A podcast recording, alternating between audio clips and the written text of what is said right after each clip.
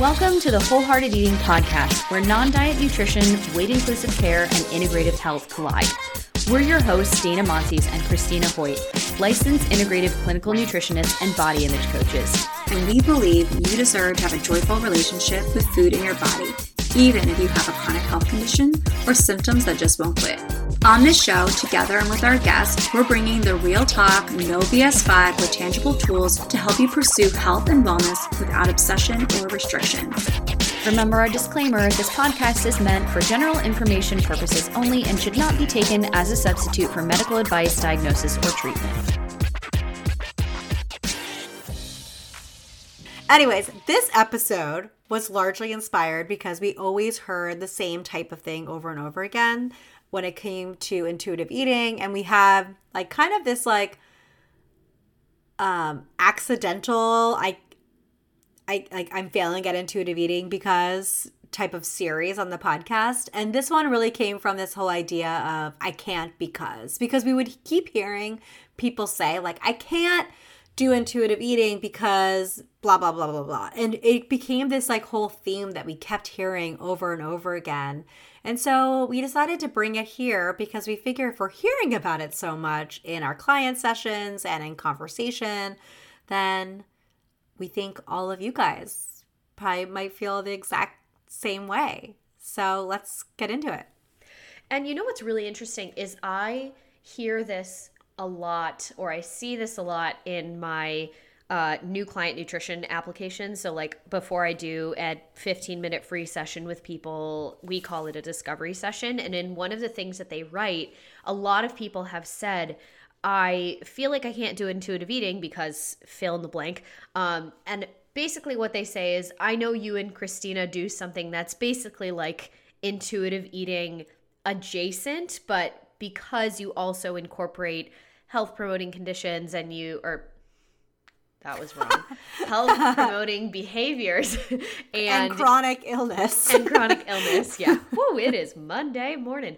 Um, we go so far beyond what intuitive eating is. And so, just to be clear, we're not saying like, oh, we want everyone to do intuitive eating, right? We obviously want everyone to find what's going to work best for them. And we think for most people that what we call the intuitive eating kind of adjacent, which is wholehearted eating, is much more effective for many people because it does bring in intentional eating. Um, but I'm kind of getting ahead of myself. So, how are we're going to structure this episode, by the way, cheers, ADHD brain. Uh, cheers to 250 episodes. anyway, you know what's amazing? As you're like ADHD brain, and all I'm all I'm picturing is one of those pinball machines, and I'm like, this is Dana's brain right now. Bing, bing, bing, bing, bing, bing, bing, bing, bing, bing. I just have so many ideas, guys, like all at the same time. Um, but no, so the way that we wanted to structure this episode is we have a lot of different um, objections, basically, of like, I can't do intuitive eating because, and these are all things that we've kind of crowdsourced from our clients and social media and all kinds of places that we've seen all these kinds of objection, objections of like, oh, I can't do intuitive eating because of this. And we wanted to address as many of them as we can on this episode and we've found that a lot of them a lot of them fa- kind of fall into like four different categories um, and so we're gonna go into all of them and talk about well if you can't do this you know why do we feel like we can't do that and what can we do instead yeah, I think a lot of times one of the first areas that we keep hearing about a lot, and I see it a lot with my eating disorder clients, is that they'll say the idea of intuitive eating to them feels like, well, just listen to your body. Um, and that is very confusing for people who have really turned off their their hunger cues from dieting for for so long or who have binge eating disorder or who have like various types of eating disorders if they have um, ARFID too, like another one as well. If you're a very like, there's a lot going on. Like, well, if I'm just listening to my body, this is what my body wants me to do, or I don't hear it, so it feels very inaccessible to them. Um, and so that can be really scary and difficult for them to kind of then implement the idea around intuitive eating because it feels like the main starting off point and principle around intuitive eating to them is okay, well, now I'm supposed to listen to my hunger and fullness cues, and I don't know what those sound like, feel like, or I haven't ever felt that way before. I don't know what it feels like to feel satisfied. I don't know what it feels like to feel hunger. I don't know what that feels like. Or I really like the feeling of hunger. Like that makes me feel good. So listening, like going against that and feeling satisfied and full feels really scary to me. So I don't really want to do that. So they're very much attached to that as well. And there are people out there who also feel like, well, if I ate every time I was hungry, I would always be eating. And I have clients who definitely feel that way and can identify with that.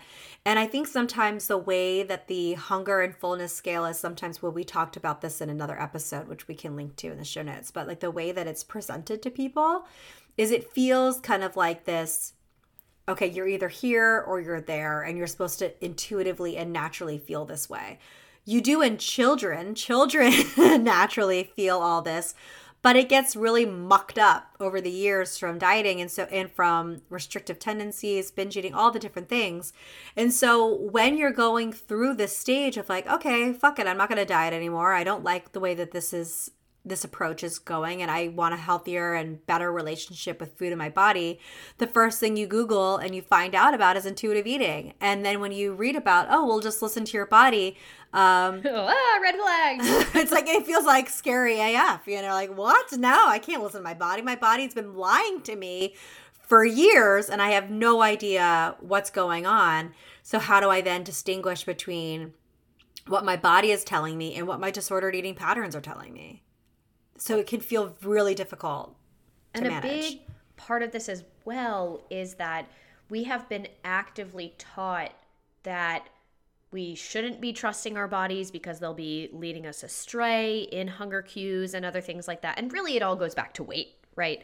A lot of the time, most of the time, it goes back to weight. It's like, oh, if you listen to your body, then you're just going to eat all the things and you're going to gain weight and nobody's going to love you. And, you know, all like all of the horrible things that are intrusive thoughts, over analyzing, overthinking eh, that everything goes to.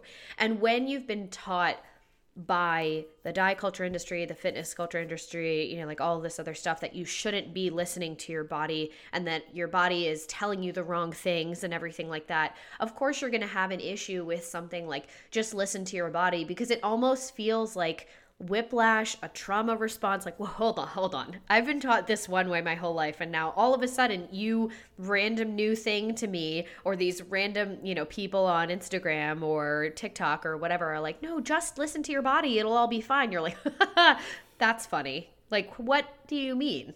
How am yeah. I supposed to do that? And I think a big uh, kind of gap in the education is okay, well, how not only how do you listen to your body but christina says this all the time of like learning to speak the language that your body is speaking to you.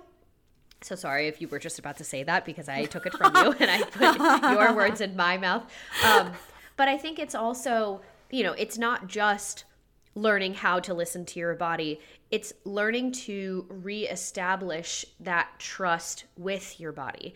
Um, and yeah. we've had many guests on that talk about this as well and have like a lot of tangible tools in addition to you know everything that we talk about on the podcast. So we will definitely make sure to link those resources in the show notes too.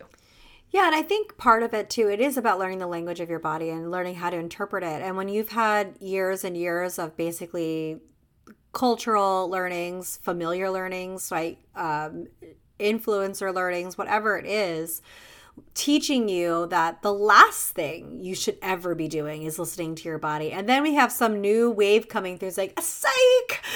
All you have to do is listen to your body and everything's going to be fine.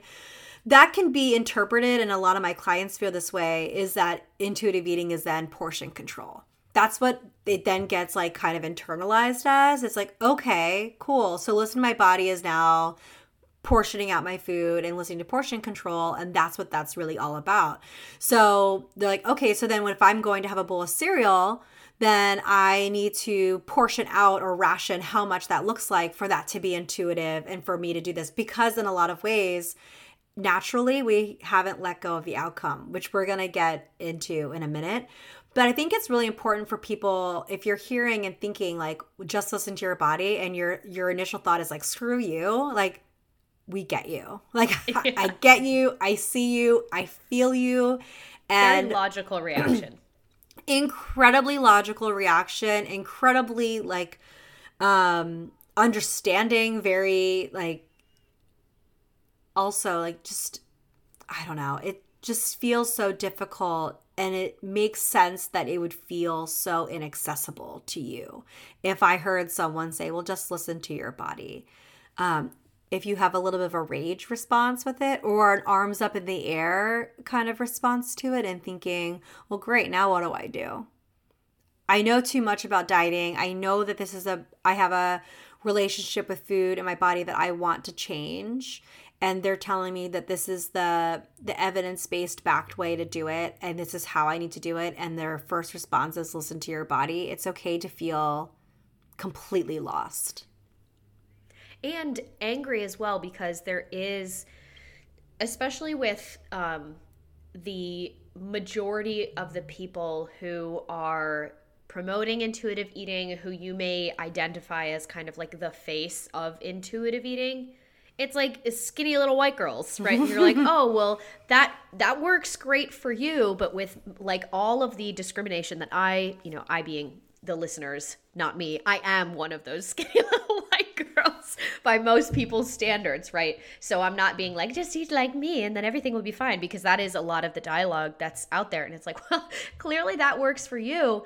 Maybe if I looked like you and I had the genetics that you do, that would be fine for me. But I have all of these different, you know, it can be layers and layers of marginalized identities that make you feel like there's there's no there's absolutely no way that I could do that because that just wouldn't work for me.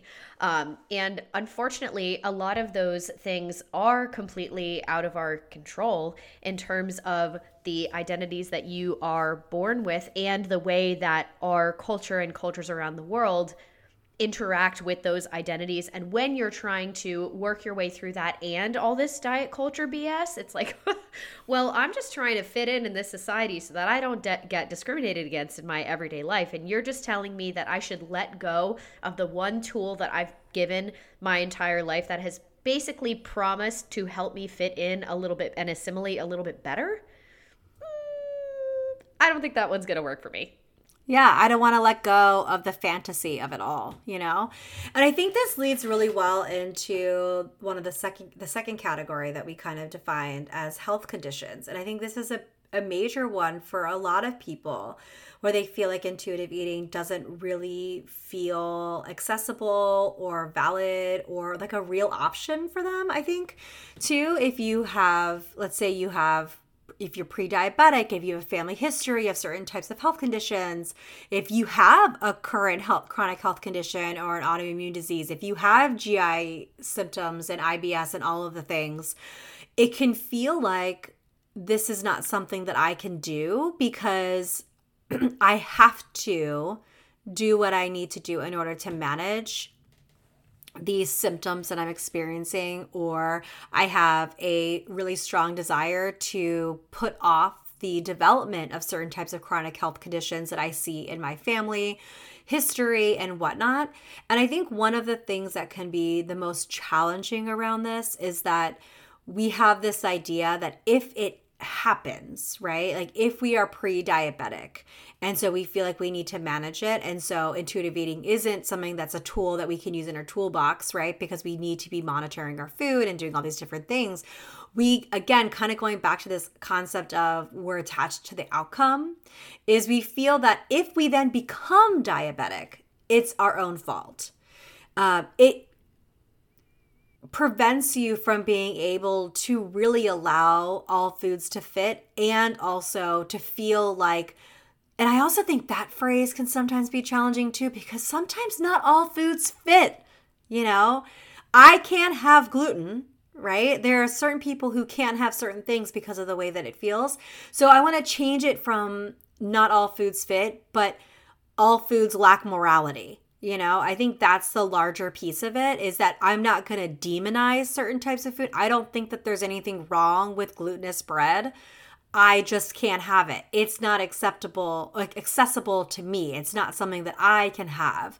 And I think there's a huge, like, that's a huge distinction that I think is difficult to then internalize because we think because it's not okay for my body, that means that it's bad. And when we say it's bad, we're moralizing it in a way. And the more that we do that, the more we feel like other things are not accessible. And we can have a intuitive quote unquote approach to eating that removes the morality around certain things and also think about our family history, the things that are presenting in our lab work, um, our chronic health conditions, and stuff like that, and support that at the same time. But when you first hear about intuitive eating, the first thought that you have is, yeah, no, not for me. Like, I can't do that because of X, Y, and Z. And I think a big one of the big reasons for that is not only, you know, when we look at uh, health conditions that are commonly talked about in relation to nutrition, it's going to be things like diabetes and heart disease and other stuff like that. But all of a sudden, every single health condition has a list of foods that you should and shouldn't eat. And this is more from the functional medicine community. And uh, we have a rant that we're planning to do a Patreon bonus episode about this for, about how, like, a lot of functional medicine practitioners do not receive a lot of nutrition education information specifically about like biochemical pathways and the way that nutrients are actually utilized in the body as opposed to just attending a conference or some kind of training and them being like, oh, you have Hashimoto's hypothyroidism, here are the foods that you shouldn't eat, without really going into, okay, well, why is this necessary? You know, all the other stuff. So it makes sense why when people have either a family history of chronic health conditions, you have something like prediabetes, IBD, Crohn's, colitis, celiac, all of this stuff. When as soon as you Google foods for fill in the blank health condition, Google will just be like, oh yeah, don't eat these 10 foods, eat these 10 foods. And it makes you feel like, well, if I just do this right, then either I won't experience that health condition, like it won't manifest in me, or I'll be able to completely manage it.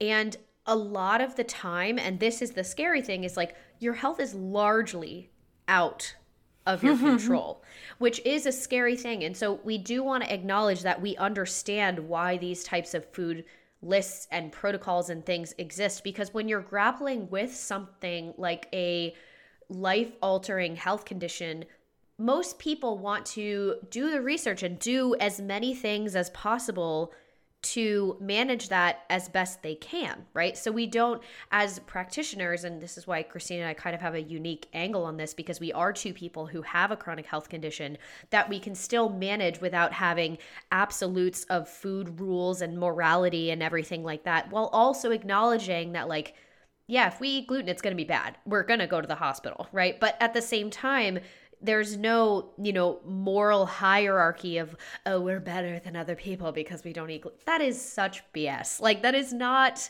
you know, and Christina can go on her own rant probably on another bonus episode about how people will read one book or watch one YouTube video and then think about how, you know, oh, no, well, no one should be eating this from someone who has no nutrition background whatsoever. But so, we want to say that we understand why you would be drawn to these food lists if you do have any kind of predisposition to a health condition or if you have chronic symptoms or a chronic health condition or like any GI stuff. Of course, the first thing that you, not necessarily your practitioners, is going to go to is okay, well, you know, if I'm having GI stuff, what are the inputs that I'm giving my body every day that is most likely contributing to these GI things? It makes a lot of sense why you would go that way. And so then we also understand why when presenting presented with this, oh, just, you know, eat whatever you want and nutrition doesn't matter and blah, blah, blah, because unfortunately, that is kind of the verbiage that's used by a lot of the, um, how do I want to say this? I was going to say less educated intuitive eating community, but that is, I don't want to knock on like intuitive eating, like coaches or anything like that because I don't actually think that they're the ones that are saying that stuff. It's the people who have kind of just heard of intuitive eating. They're like, "Ooh, this is a cool niche. I'm going to go into this." Yeah, intuitive eating just means eat whatever you want. And it's like, "Okay, well, you're kind of ruining it for the rest of people because that's really not what it is, right?" But so it makes a lot of sense why you would feel that way and why you would feel like okay well if i have a chronic health condition and that's is the kind of learning that you know about what intuitive eating is of course you would feel like this could never be for me. Like I'm just I'm I'm left in no man's land by those people. So I need to find another alternative for me. And unfortunately, because of that, a lot of those people will just go back to functional medicine, dieting, very restrictive food lists and everything, which as we know, a lot of restriction can lead to a binge cycle as well, which can make your symptoms feel worse. And you know, it's it's interesting too because as you were kind of talking about this, I was thinking about how you go back to your doctor, and your doctor, if you're going to a standard medical practice, is just telling you to lose weight a lot of times for anyone and every condition possible. And that nutrition doesn't matter unless it's diabetes. yeah, and that and even then they're telling you just cut out carbs and do sugar replacement stuff and they're not really providing you with the education around what it means to m- manage blood sugar regulation in your body and what that looks like. And to like another part of it as well is that it then leaves you in this place of okay well what do i do now? There's no option for me available other than these tools.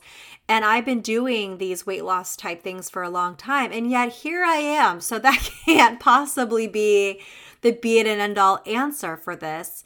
And so i understand why I also yeah, I understand why hearing like a soundbite on TikTok or Instagram about intuitive eating from an intuitive eating coach or nutritionist or someone like me and Dana, if you hear like a quick little soundbite of it, could feel a little bit of like a F you, like feeling like that way and having that reaction because it's not possible to go into the nuances and the gray around all of those all of that in a soundbite. And so when you hear that and then you're kind of met between these two things, you might not even go down the road of learning more about intuitive eating because you hear this thing and you think, well, that's definitely not for me. I can't because of X, Y, and Z. Sounds great for everyone else in the world, but that's not something that I can do. I have to lose weight for my health. I have to manage this condition. My doctor's telling me that these things are going to happen if I don't do something about it. And so then you do go down this road of going towards, like Dana mentioned, going towards functional medicine. You, you go to Dr. Google, you find Dr. Google says, This is how you manage Hashimoto's. Okay, I'm going to remove all these foods and I'm going to do all these things. And then magically, I'm going to go into remission. And then when we don't, we think it's because we had Lucky Charms one afternoon. It's not the Lucky Charms fault but yet we feel like it is because we've been told that if we don't eat a certain way and do it exactly as they tell you to, then your symptoms cannot possibly be managed. And that it's then your fault for not having the willpower, the discipline, the focus, and the care about your personal health in order to do it. Talk about moralizing. I didn't know a bowl of Lucky Charms could have that much weight. But yet it does, right? And yet it does. And so I think that leads to then the pattern that Dana's talking about with leads you into this place of being stuck in a binge restrict cycle going starting over and over again with the new protocol getting trying to go like okay i'm in a i'm in a flare right now or i'm feeling really tired. My a1c numbers are kind of leaning up or my blood sugar numbers are kind of in a spiral. Now i need to lock it in and i need to do all these things. Whereas so it makes sense then that you would fall into that pattern and thinking that something in like intuitive eating again, if we think of listening to our bodies as intuitive eating, and then our body is telling us a different story, or we don't know how to interpret and then respond to what our body's asking, there's no way. There's no way that this would ever feel like the right decision, you know? And even though it could be an incredibly freeing decision for you and also support your health long term as well. But we don't get that message. And that we'd have to then come up with that message on our own. And that's most likely not, not going to happen.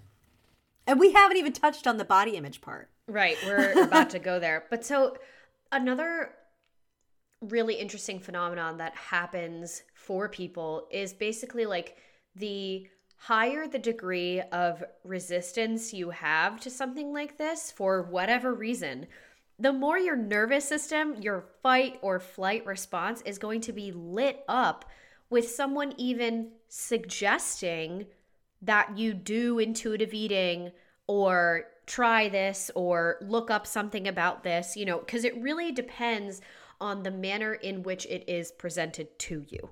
You know, if someone's like, oh, well, none of this has been working, so you should do this, it's like, oh my God, you know, and immediately that your whole nervous system is like, whoa, whoa, alert, alert, like we're not doing this, which that kind of spiraling out of control can make your symptoms feel worse on their own without you actually making any changes to the food that you're eating, the way that you're moving, the way you're managing your condition, you know, everything like that. So this is just a whole different layer of wow, this is this is really hard. So if anything so far we hope that this episode is making you feel a little bit better and heard because we've been there before. You know, we've been in your shoes. Unfortunately, we've all been here. So, you know, tr- trying to find different ways out of it. And really, I think one of the most important and healing thing is things is to find other people who have also been through a very similar set of circumstances to you even if it's not the same health condition because talking about it and finding a community that can help you through this can also be a very key step of your healing journey as well. I I also real quick want to just say I feel like if someone had told me before I got diagnosed with celiac disease to just listen to my body, I think I would probably yell back to them, that's what I'm trying to do. Like like I'm trying to figure out what the hell is causing these symptoms and like why I'm having disaster pants all the time or why I feel like I have to rush to the bathroom after enjoying something and not having, you know, like there's like a history with food stuff but not to this this extent you know? And so then when you have that and someone if someone had said that to me at that time i think i probably would have yelled like what do you think i'm trying to do? Well also think about if someone had said to you when you were recently diagnosed with celiac. You'd yeah. been like you're you're kidding right? Like do you even know anything about this autoimmune condition? My body will literally quite literally attack itself and I will end up in the hospital probably again. So it can feel almost like gaslighting, right? When people say something, oh, just, you know, listen to your body, even though obviously that's not their intent, right?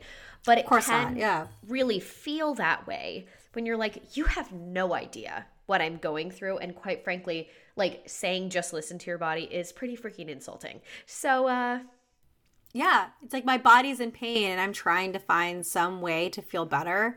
And you're telling me to listen to it. I can't hear what it's saying. I'm trying so hard to figure this out. Screw you. Yeah. or you're trying to numb the feelings that your body is giving to you because they're so painful to hear, whether it's physically yeah. painful, emotionally, mentally painful, you know, anything like that. And yep. leaning into the body signals, right? We also Woo! we can't do this episode without talking about body image because yeah. this when when it really comes down to it most people's number 1 is body image and weight. I can't do intuitive eating because I need to lose weight, whether it's for my health or because I don't like my body the way that it is. I need to lose weight in order to for me to be able to like my body or for my health to be better. And obviously we have like literally 50 episodes talking rebuffing that. But there's also this like my body can't stay like this. And because there is so much discourse around oh well when you start intuitive eating you may gain weight because you are no longer heavily restricting, which is probably something that your body needed to grow out of, right? But because we have all of these cultural implications and then layers of, oh, losing weight is the worst thing that you could ever do in this society, all of the outcomes that we become so attached to are really scary. So, the first thing that you may see is, well, I can't listen to my body. I can't do intuitive eating because I can't afford to gain any more weight. Or I've been told that gaining weight is going to make my health condition worse. Or I've been told that, or I know from personal experience that fill in the blank, right? So, a lot of it comes back to body image to the extent where we literally made an entire course about this, right? There's no way we're going to be able to solve this issue in one podcast episode or 250 podcast episodes, to be honest, right? Because obviously this is all general information and should not be taken as medical advice or diagnosis or treatment. but body image is a tough one. It's really tough, and we're here to give you a hug. I know, and you know, to be honest, it doesn't even go into those are like the the surface level, top of the iceberg reasons around body image and how much of it plays a role. There's also the childhood trauma that lives there. There's also the relationships. There's also intimacy. There's also dating in the world if you're in a certain body and like attractiveness and all of the different things that we've been told. Listen, and dating pe- is hard enough no matter what body size you're in, but it's even harder when you're in Yeah. a marginalized body. Yeah, 100%. And feeling like like not being able to get love and belonging and all these different things as a result of this because this is the way that we treat people, you know? And so, in a lot of ways, the idea of letting go of weight loss feels incredibly unsafe and feels like something that we can't we can't do you know in some cases with some some especially with a lot of my eating disorder clients too is like that was how they got love and appreciation in their family right? Like sometimes things were withheld from them as a result and if they were actively trying to lose weight it and i think this is something that people see overall it's more acceptable your body is more acceptable if you are actively trying to do something about it. And that in of itself can feel like well intuitive eating is not something i can do unless intuitive eating equals portion control. Mm-hmm. If intuitive eating equals portion control in my mind and i have to figure out how to portion it out and then therefore intuitive eating will then lead to weight loss and this is something that happens in eating disorder treatment especially for shocker only ma- mainly binge eating disorder clients and, and patients. It doesn't really happen with anorexics because you know you can only be anorexic if you're in a small frail body.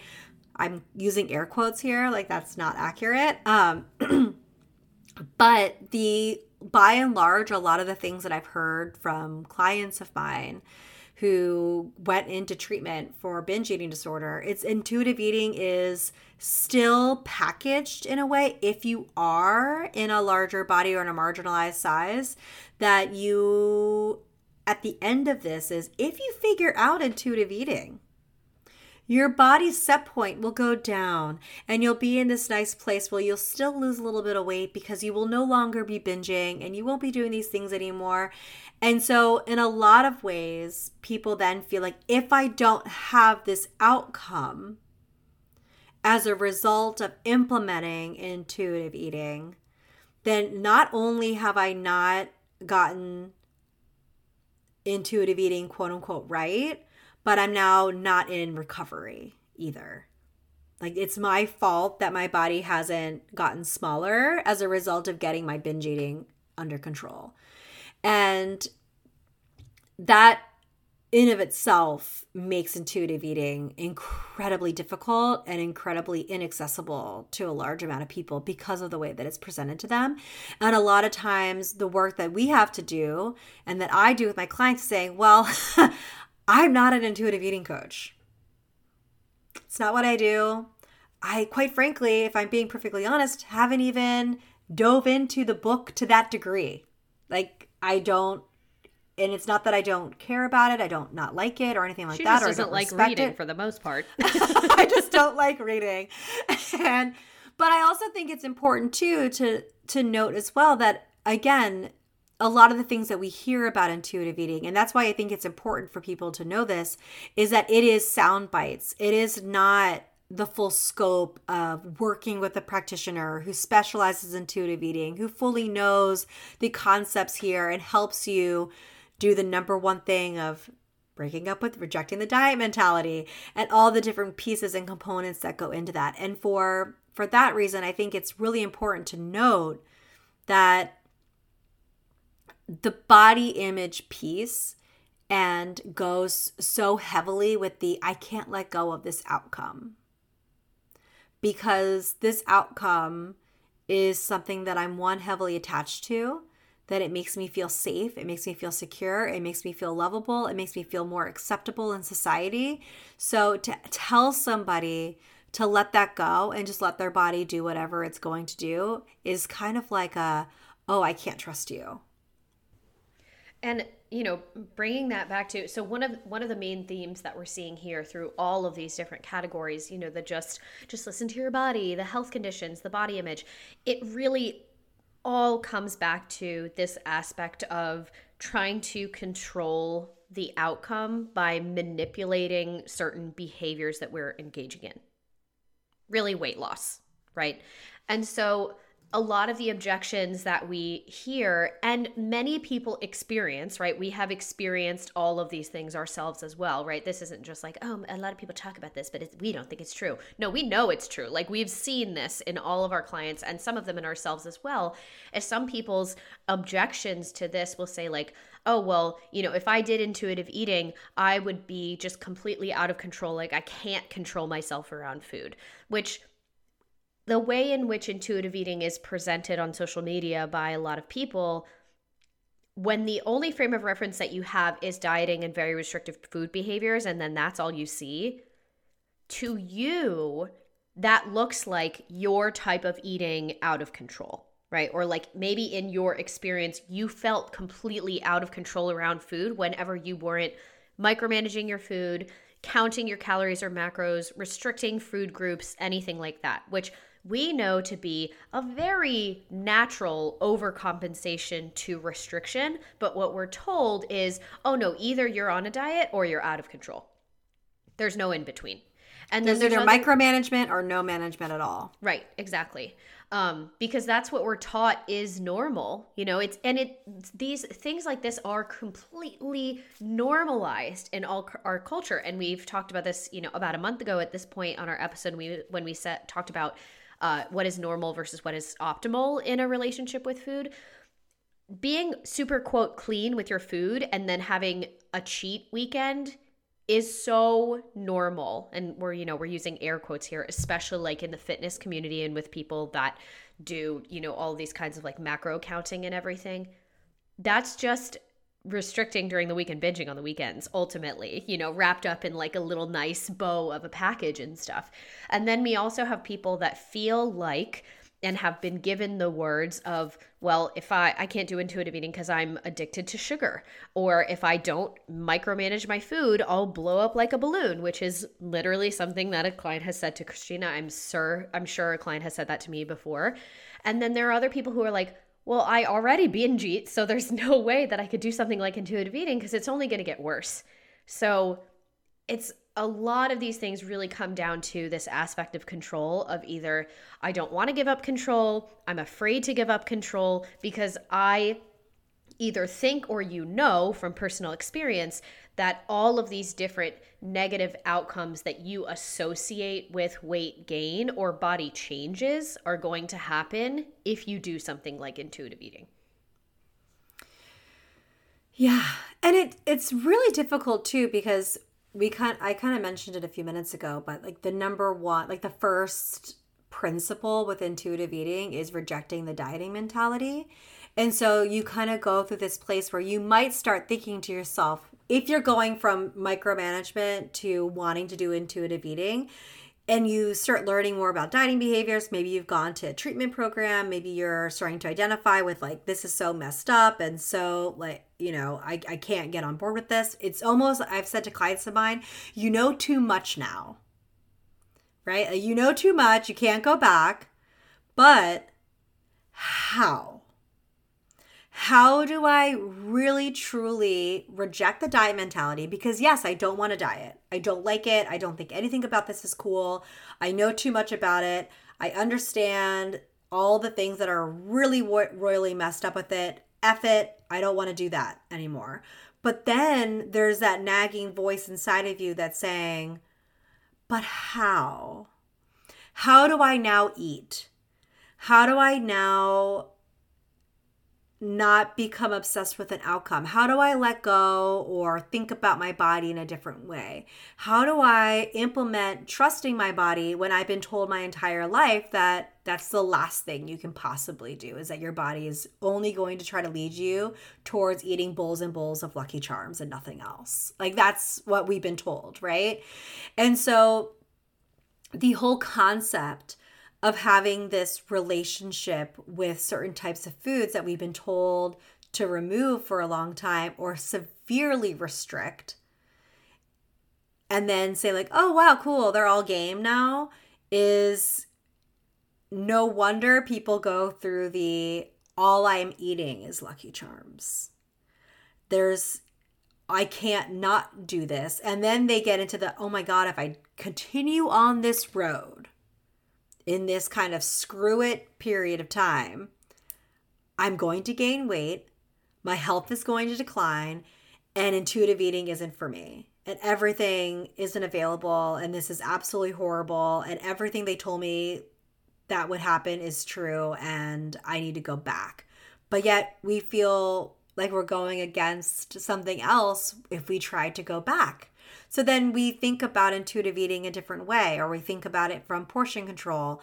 And then we think, well, maybe I'll do something that's not overly diety, that doesn't help, like quote unquote, overly diety, that's not caloric restriction, that's just like, you know, thinking about health promoting type fives, like things such as Whole 30, things like keto, blah, things like carnivore diet, all of these different things like Weight Watchers, things like all these different pieces, or even now things like Ozempic. Cool.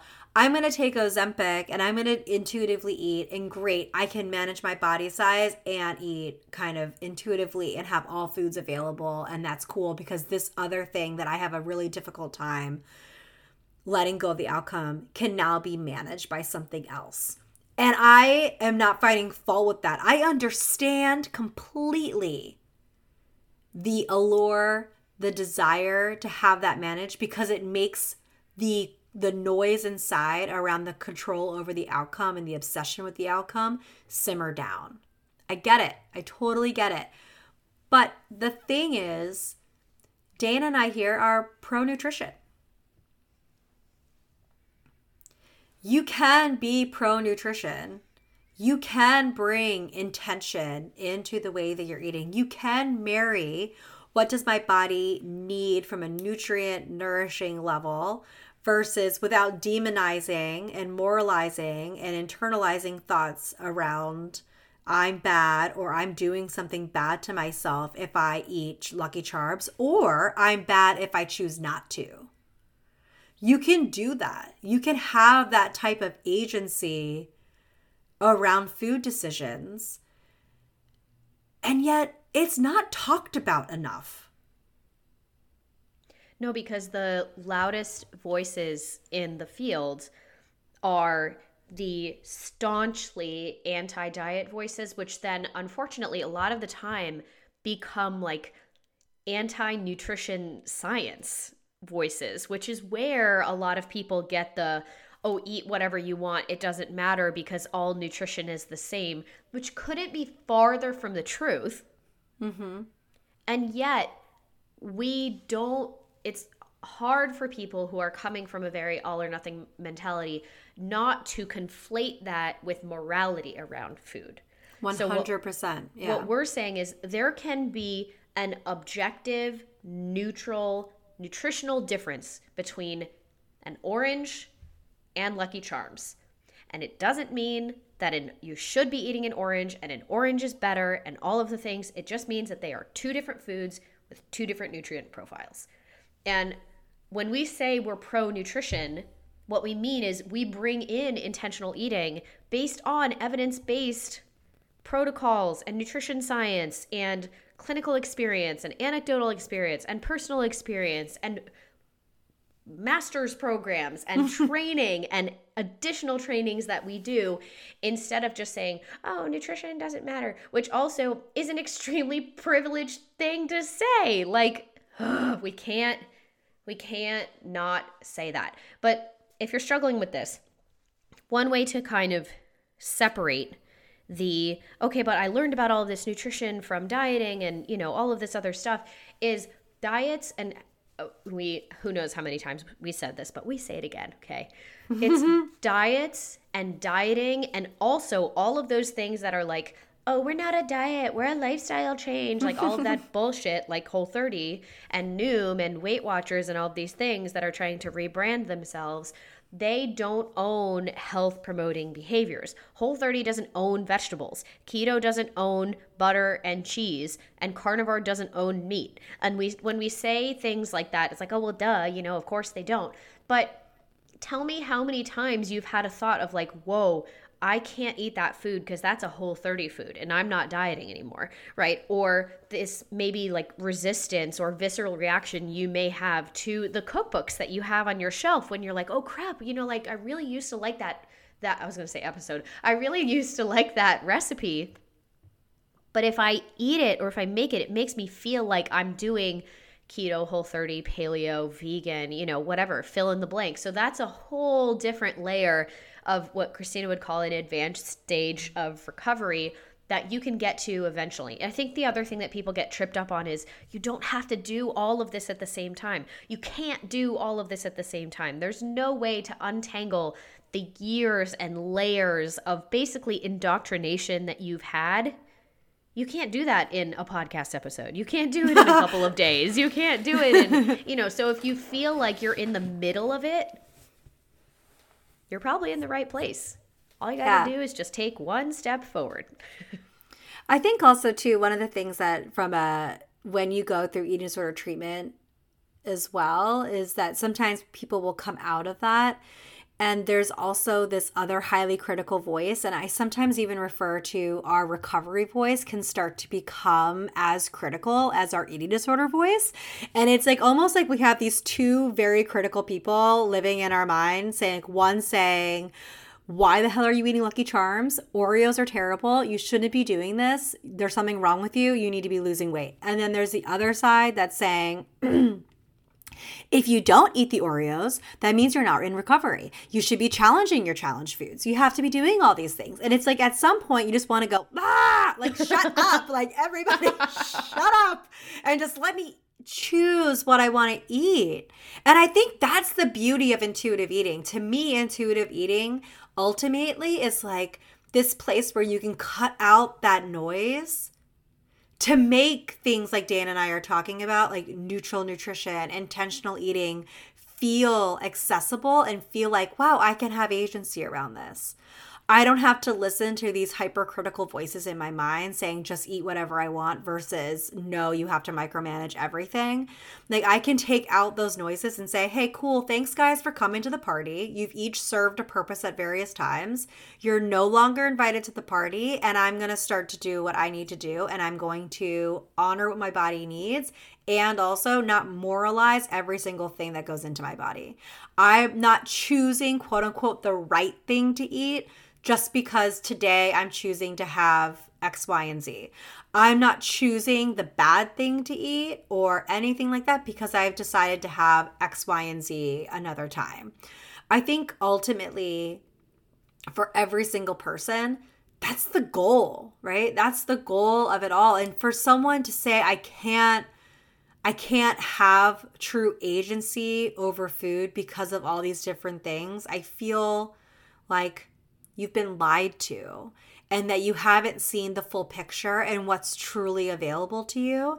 And that's what me and Dana are trying to do with wholehearted eating is trying to show you that we can neutralize all foods like Dana said. Like there are two different options and you can honor both of them and have both fit in your life pending chronic, you know, things and symptoms and allergies and all of the things that we believe in that can be influencing these decisions. And then at the same time, also say, like, hey, I can still serve Lucky Charms to my kid. I can still see Lucky Charms as a valuable option for breakfast. It doesn't have to be egg white omelets with oranges on the side. Like I can't, or it can be if you really enjoy that and you're like, "Ooh, I love egg white omelets with oranges on the side, yummy." Like maybe you're Can't maybe relate, that's like, but sure. but you know what I mean. People do, you know, whatever. I'm not gonna yuck anybody's yum. But, I was just gonna say that. That's really weird. but I think I think that's one of the things that makes me really sad, quite frankly, is that people think that having true agency and being able to quiet those noises inside them and being able to listen to what they want and learning the language of their body. It is there. It takes a lot of work. It takes letting go in a lot of ways of an outcome that you think is supposed to happen in order to show that you're quote unquote healthy or what have you, or anything that you're attached to with that outcome. It does take a lot of work around that. It takes digging into the roots of why that is so, why it's so deeply in you. But it's available, it's there, and it's an option. So you can, even if it feels like you can't. You this episode has been a permission slip brought to you by Christina.